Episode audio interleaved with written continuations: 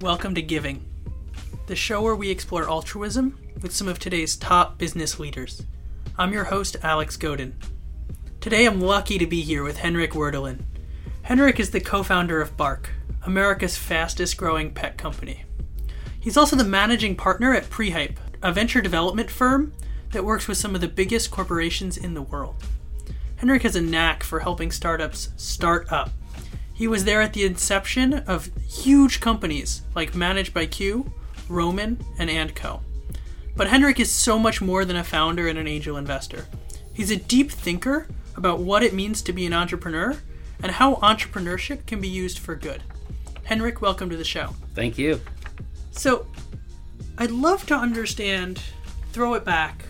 Where did it all start? What was your childhood like? How did entrepreneurship factor in? How did giving back factor into your childhood? Where where are you from? I'm from Copenhagen. I, I think in many ways it started with having a mother who don't really feel that there are any limits in the world. Like my mom is one of those people who kind of like if you would come down to her car, there would be people washing it for her because she managed to kind of persuade them, that that was a good idea, and had um, done everything from being a historian by training, but she'd also been like a private eye and a lot of other things, and so. I think I always grew up in kind of an environment where everything was possible and, and you just had to do it. That's really interesting. And so when you think about Denmark as an influence and a place to come up, there's not a lot of billion dollar entrepreneurship What? ventures going. There's not a lot of, of unicorn talk going on. So I think there's not a lot of unicorn talk going on in Denmark. Where does what is it? What are the roles corporations play in Denmark? Yeah, I think definitely. So I say a few things. One is there's definitely a lot of unicorn talk going on right now. Like uh, we're chasing it, but it's a small country. There's five million people, right? So you also don't hear a lot of unicorns coming out of Detroit, right? And so like uh, it's also just like a factor of the size. But there's definitely a cultural element. What I think is very unique with Denmark is that we have a, a number of very large companies that people have probably heard about from from Lego to Maersk, the shipping company, to Vestas that makes uh, uh, windmill technology. And so we have a lot of like very big uh, companies there. What's interesting, is a lot of them are owned by trust. And so I imagine that this might have been done, you know, in the early days for tax reasons and stuff like that. But what have happened is that you have company like Novo, uh, who do, does insulin, and Novozymes who done enzymes. You have companies like uh, Leo Pharma that does uh, a pharmaceutical company for skincare, um, Lego, and what have you. A lot of these companies are governed by a board, and the board's mandate is not to optimize for shareholder va- value. It is to optimize for what the mission of the company is. And so you have this very, I feel, unique kind of built in notion on a lot of these companies that this is about helping people and this is about having a long term view. And I didn't really discover that that was the case until like a few years ago, where I really tried to unpack like why is it that Danish big companies don't often get sold? It's because they can, uh, they can't. Uh, why is it that they often have like a very kind of social responsibility kind of built into their charter, and it's because it's built into their charter. Um, and so I, I find that to be kind of like a fascinating facet of Danish corporate landscape that a lot of people don't know about. shifting to Bark, the the company that you've started, what does that look like for you? You have shareholders and you're maximizing shareholder value, but unlike almost any other company I've seen, you're also mission driven and you're clear about sort of what you value. What what what, it, what does that look like for Bark? Well, I think for Bark, we were lucky that we didn't think it would be a big business when we started it. We we th- thought this would be a small thing that Matt Carley and I would kind of do on the side. And so, in many ways, you can have, I think, more ideals when your premise is not to build a billion dollar business, but is to build something that's really amazing for your dog and it's to hang out with people that you really like. And so, I think that DNA was kind of like born into the early DNA of the company. I think since then, you know, mission is to make dogs happy, and we've taken kind of approach uh, of doing that, and that is that uh, if you, you know, I think often there's this kind of uh, notion that you can't have quality and quantity at the same time. You can't be a fast-growing company but also having quality, and I think that is a flawed assumption. I think the reality is that if you want to grow very quickly and you want to sustain growth, you need to have a very good product, and a good product I think is built on with um, people who are treating treated nicely and and in an environment they really like to be in, and then you treat customers as you would like to get treated yourself, and then you build something where you, you think that this will be for a long haul. If you have that quality product, then adding scale to it, I think probably just makes it better. It allows you to hire even smarter people. It allows you to do more research. It allows you to do better customer service. It allows you to do all these different things. And so, in many ways, I think we were, were lucky that we built something um, and almost by chance it was built for the right reasons.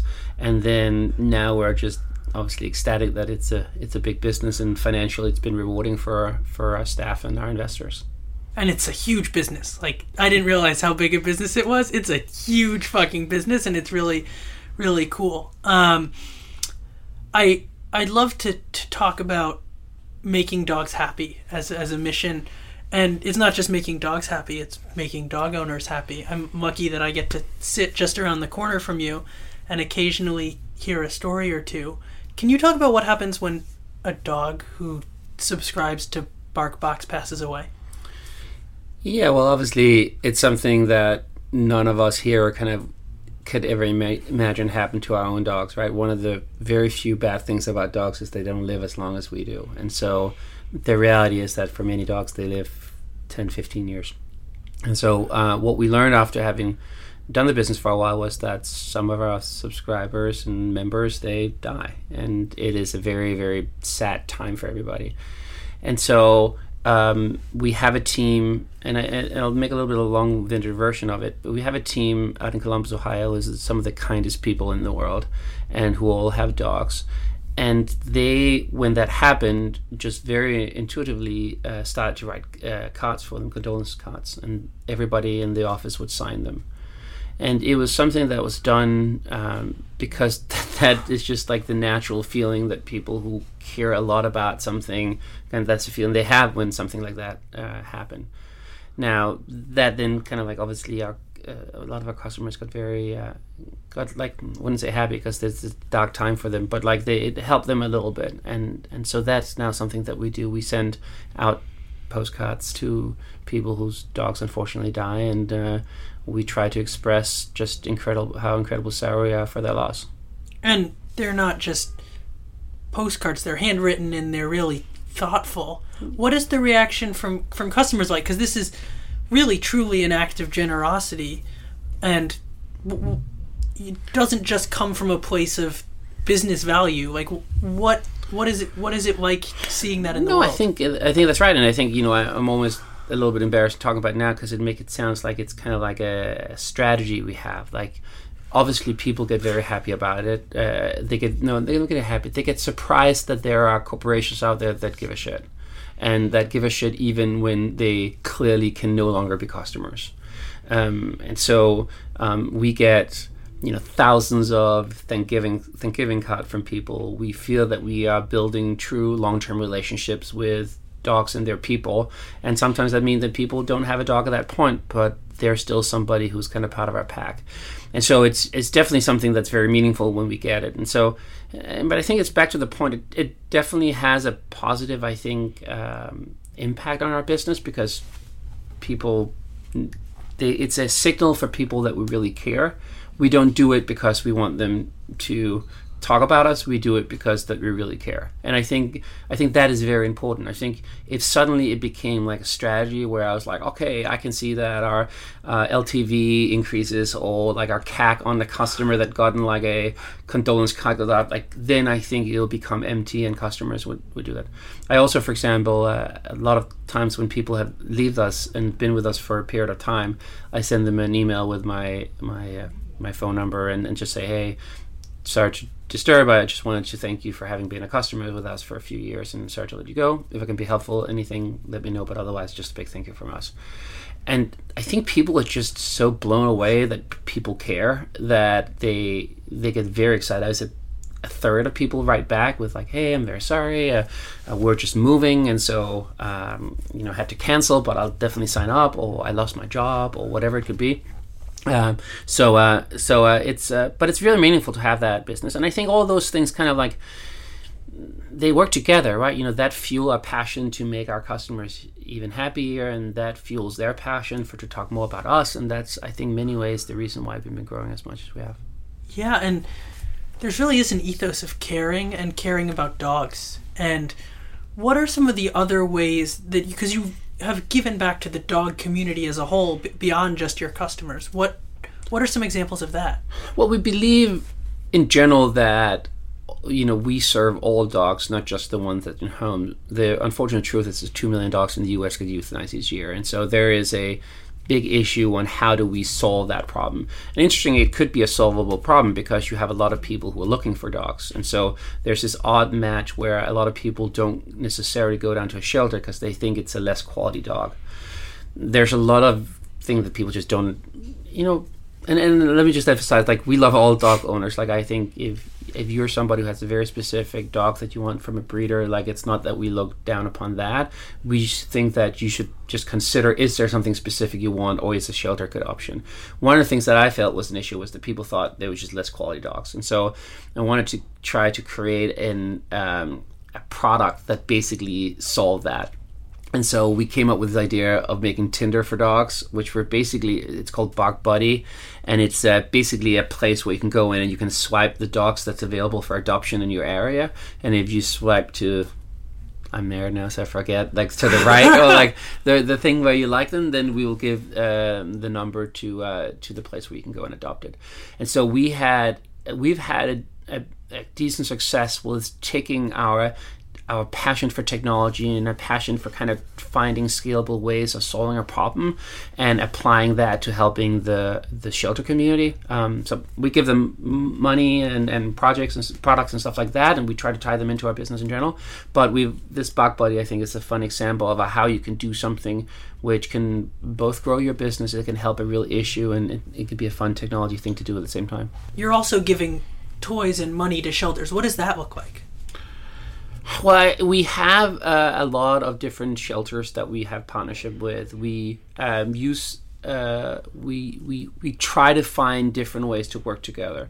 Some of them we have very deep relationships with, where we uh, do events together and we sponsor products that they then put up for charity raffles and stuff like that. Um, some we treat as affiliates, and we do that because we think it's a good scalable way for us to constantly give them money, but also not tap out of how much money we can give them by them introducing their customers to our products. Um, then um, they can get an affiliate fee like everybody else, and that is just kind of like a continuous kind of stream of checks that we can send them. That's so cool. This is so wonderful. uh, I was going to shift from Bark to the broader entrepreneurship world, unless there's more stuff from Bark we should talk about depends a little bit what your audience kind of like is looking for. I, I think we, I think in general, like this idea of, you know, for profit for good is an interesting kind of like thing because I think historically we've had these two ideas that there is the charity world and there is the, the um, kind of like the commercial world. I think you guys are very inspiring because that you you act like you are quote unquote a normal startup. Like you're very passionate about making sure that the conversion funnels work and that like you can actually uh, scale the business. And so uh, when you kind of like donate money to your charity like you kind of get more for your money than than I, I, think you might be able to do other places. And i think we are seeing that more and more. Like obviously in denmark they have like these big companies that have like built in good good into their their charter. Um, I think that the hair, the Warby Parkers and the Tom Toms of the world, Tom Shoes of the world, have kind of like started to do that. Um, and I think in many ways, one the thing that we should think more about as entrepreneurs is our kind of like responsibility to society. Because the reality is that it used to be tech entrepreneurs. We did kind of gimmicky small things, like we would do like a dating app and then that become very valuable. And then sometimes founders afterwards would kind of donate money to shelters. Increasingly, our products are actually impacting society. They're impacting society because they change elections. They're impacting society because now we can put 3D printed space rockets up that put nano satellites in low orbit space, and they can be used for good and bad. We we we we kind of like we as entrepreneurs now are touching so much of the economy and so much of society. And i think we've always because that it's such a young industry i've had a little bit of the notion of like well you know the good doing good is for other people. Like i'll do that when i'm done with a business. And i think increasingly we have a responsibility as entrepreneurs to kind of build that into the dna of our organization treat our staff fairly, making sure that our customers are treated well, and then figuring out like how can we touch this, the world and society in a way where we lead a positive impact, and and sometimes we can even do that in a way where it also build our business. And sometimes it ends up being a really big business like Bark, where you end up with. We're in a building here when, on Canal Street where four floors of people are truly dedicated to making dogs happy all day. Yep. Um, and you talked about entrepreneurship. I was outside talking to uh, our mutual friend uh, Dan and about sort of questions to ask you, and he pointed out that you have this brilliant riff about the future of work as robots come in and how entrepreneurship fits into that. What what is that? I don't know.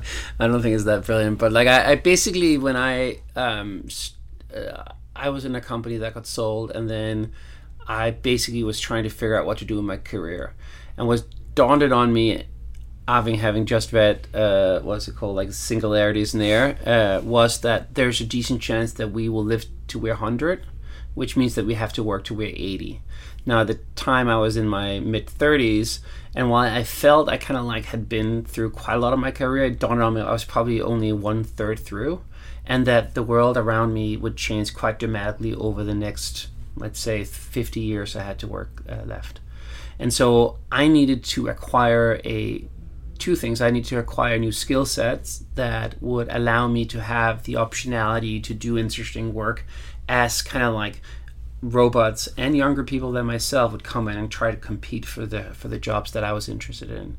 And so this idea that the road is long is something which has kind of been steering a lot of my personal kind of career objective, but also how I build, build my businesses and and uh, why I think integrity and a lot of other things is very important in the world. Not just because they're important, but also because I think we'll be along for uh, for a long time, and so therefore uh, you have to do that the second thing I'm fascinated about is that um, I think that you'll probably have to change your careers a few times, and we didn't have to do that. Uh, I think you have to do that today either because that you get forced to do it, or because that simply you run out of energy in whatever you've been doing. Uh, and so, I'll give this story of my my my wife, uh, who I adore. Um, she, she's a very very smart woman, and kind of like had a very big career in visual effects for movies and found out that for the lives that it's a very busy job where people work 100 hours a week. Um, and she wanted to become a mother and didn't want to be somebody who worked 100 hours a week when, when having a kid. And so what she did was she retooled herself and is now doing a, um, a you know a, a post grad in, in bioscience and is trying to retrain to be a, a scientist that will study viruses which is obviously completely different from what she'd done before but I do think that that is a sign of of the time where you might have to, for whatever reason, to retool yourself in the middle. And while six years or three years of re-education sound like a very long time, if you think yourself as like a 50 year career, it's actually like a pretty small period of time. And so, part of this thesis is that entrepreneurship is a broad skill set that lasts throughout your 80 year career. What what can you talk about that? Yeah, my, my thesis is a little bit that that entrepreneurship has been the term has been hijacked a little bit by you know like the the social network movie where everybody thinks that being entrepreneur is about um, making a billion dollars and the reality is that i think that entrepreneurship is really a scalable and sustainable way to solve a problem and so I'm of the belief that a you can be a entrepreneurial person working in a company or a charity without being a founder, and so you can have the mindset and the tool set of being an entrepreneur. Um, and so uh, so I think that that's that's one thing. And, and the second thing is that I think that entrepreneurship and being an entrepreneur doesn't have to be about tech entrepreneurship. Half of the U.S. Uh, workforce work for a company with less than ten people, and meanwhile we talk about that as it's a really bad thing. Know, it's referred to as a lifestyle company with a slight like derogatory kind of term. And, and, the reality is that people who build small businesses is the backbone of our whole society and i think in many ways is the backbone of like the american dream. And so i think there has been a lack of celebration of entrepreneurship as a self identified skill set and, and mindset. Um, and it's been a little bit too kind of like uh, angered in let's just build a very large business that you know sell for a lot of money, and it doesn't matter how you treat your staff, and doesn't matter how you treat your customers, and it doesn't matter what impact it has to society. And I think that's a shame because entrepreneurship is so much more, and I think it's so much more important than that. And something I've heard you talk a little bit about is how you can use entrepreneurship in, in government, in other types of organizations. Are there examples of things that you've either been a part of or watched happen where someone is using entrepreneurship to shift the culture for the better? Well, I think there's a lot of things happening that probably at this point is not defined as entrepreneurship, but it is. I think anything from you know, from what I read about the way that some of the military is working, like the SEAL teams, they're these like independent small units that goes out and solve a problem in a very independent way, right? We don't think about them as entrepreneurs, but the reality is like when they do raids and stuff like that, that is a very entrepreneurial endeavor, right? They have a fixed set of like kind of like resources, not because they not, doesn't necessarily have the money, but because that they're carrying all the stuff, right, and things like that. So that's one element. I think you see some very interesting dynamics now on finding ways where we can use technology to make society better. Um, I think it's, um, but maybe you can put it in the show notes. Like I think it's called Code for America, um, which is an organization that really look at like how do we take software and we make people better. Like I, I've heard anecdotally, uh, you know, there's an app where you can ch- uh, check um, how much money you have left on, uh, on your uh, food stamps account, uh, which is something that was very difficult to do previously. You probably know what it's called. And yes, Fresh EBT. It's an amazing app, separate from Code for America. Pro, uh, but Fresh EBT is a really powerful thing, and at Code for America, they're using technology and entrepreneurship to embed with mostly cities and build the technology that's needed to sort of to to take our society to the next level. And then I think you start to, and this is, and then you start to see, I think, an urge both from people who works in in government and people and entrepreneurs are really trying to understand that we will have to kind of figure out these things together. And so when I meet with some of my friends who are entrepreneurs in England, they start talking about like, well, how they can use AI to make um, basically healthcare better for them there. Uh, when I meet people from the government here, like they're very intrigued about how you applied entrepreneurship, how do you contextualize entrepreneurship so that you can uh, reap some of the benefits in, in, in organizations like that. And so I think it's early, but I think it's coming, and I guess it's not really early. Like this has been an entrepreneurial culture since the beginning of of this country's history, and so in many ways, I think we're uh, just kind of putting new terminology on things that have already happening but hopefully by putting terminology on it we can empower more people to kind of take advantage of it. When you talk to a founder yep. what's the pitch for creating a mission driven company for creating a company like Bark that says we're about making dogs happy and conveniently that's good business. It's funny because when you say it, like I don't, like I kind of react to there should be a pitch. Mm-hmm. I mean, like people should do stuff because it's the right thing to do. I guess if you want to try to extract kind of a pitch from my experience, is that um, I have found, and everybody does things in different ways. So by no means like a, a, prescription for how to do stuff. But at least what worked for me was that when I started to do things for the right reasons, things start to be financially more rewarding for me. Uh, when I built Prehype, I did it because I wanted to hang with cool people and build cool shit. And suddenly it really worked. When I built Bark, everybody thought I was an idiot and that it was this stupid idea and you know like people made fun of it literally every day, but it was very meaningful making something that would make my own dog happy, uh, and it was very meaningful to go in to my colleagues who are incredible mm, cool people and funny, and and we just had a blast. And and so for a data point of one, uh, I found that by doing things for the right reasons, a I, it's turned out to be more successful for me financially, but also statistically, you fail with a lot of stuff. And so, if nothing else, like if you if you hang with good people and you do something that's good for the world, then even if you're not financially rewarded, then you have a good time and you're doing something meaningful for the world. And so uh, that seemed to be kind of like a payment in itself. And so I guess like the pitch for me would be the way that you can de-risk entrepreneurship is by doing it with people you like and doing it for something that is good for other things than just making money because the statistical chance of you making money is so low anyway that you might as well getting those two benefits. Um, I would say my then uh, my, my experience is that if you do that, then the the score takes care of itself when it comes to the financial part. Beautiful. Thank you. Thank you, Henrik, for being here. Thank of course. you for the work you're doing, and it's such a treat to get to sit around the corner from you. I'm excited to be here, and I'm excited to be on the podcast. Thanks for listening. Giving is brought to you by Lemon Tree Foods and produced by Alexandra De Palma. Special thanks to Anna Koppelman. See you next week.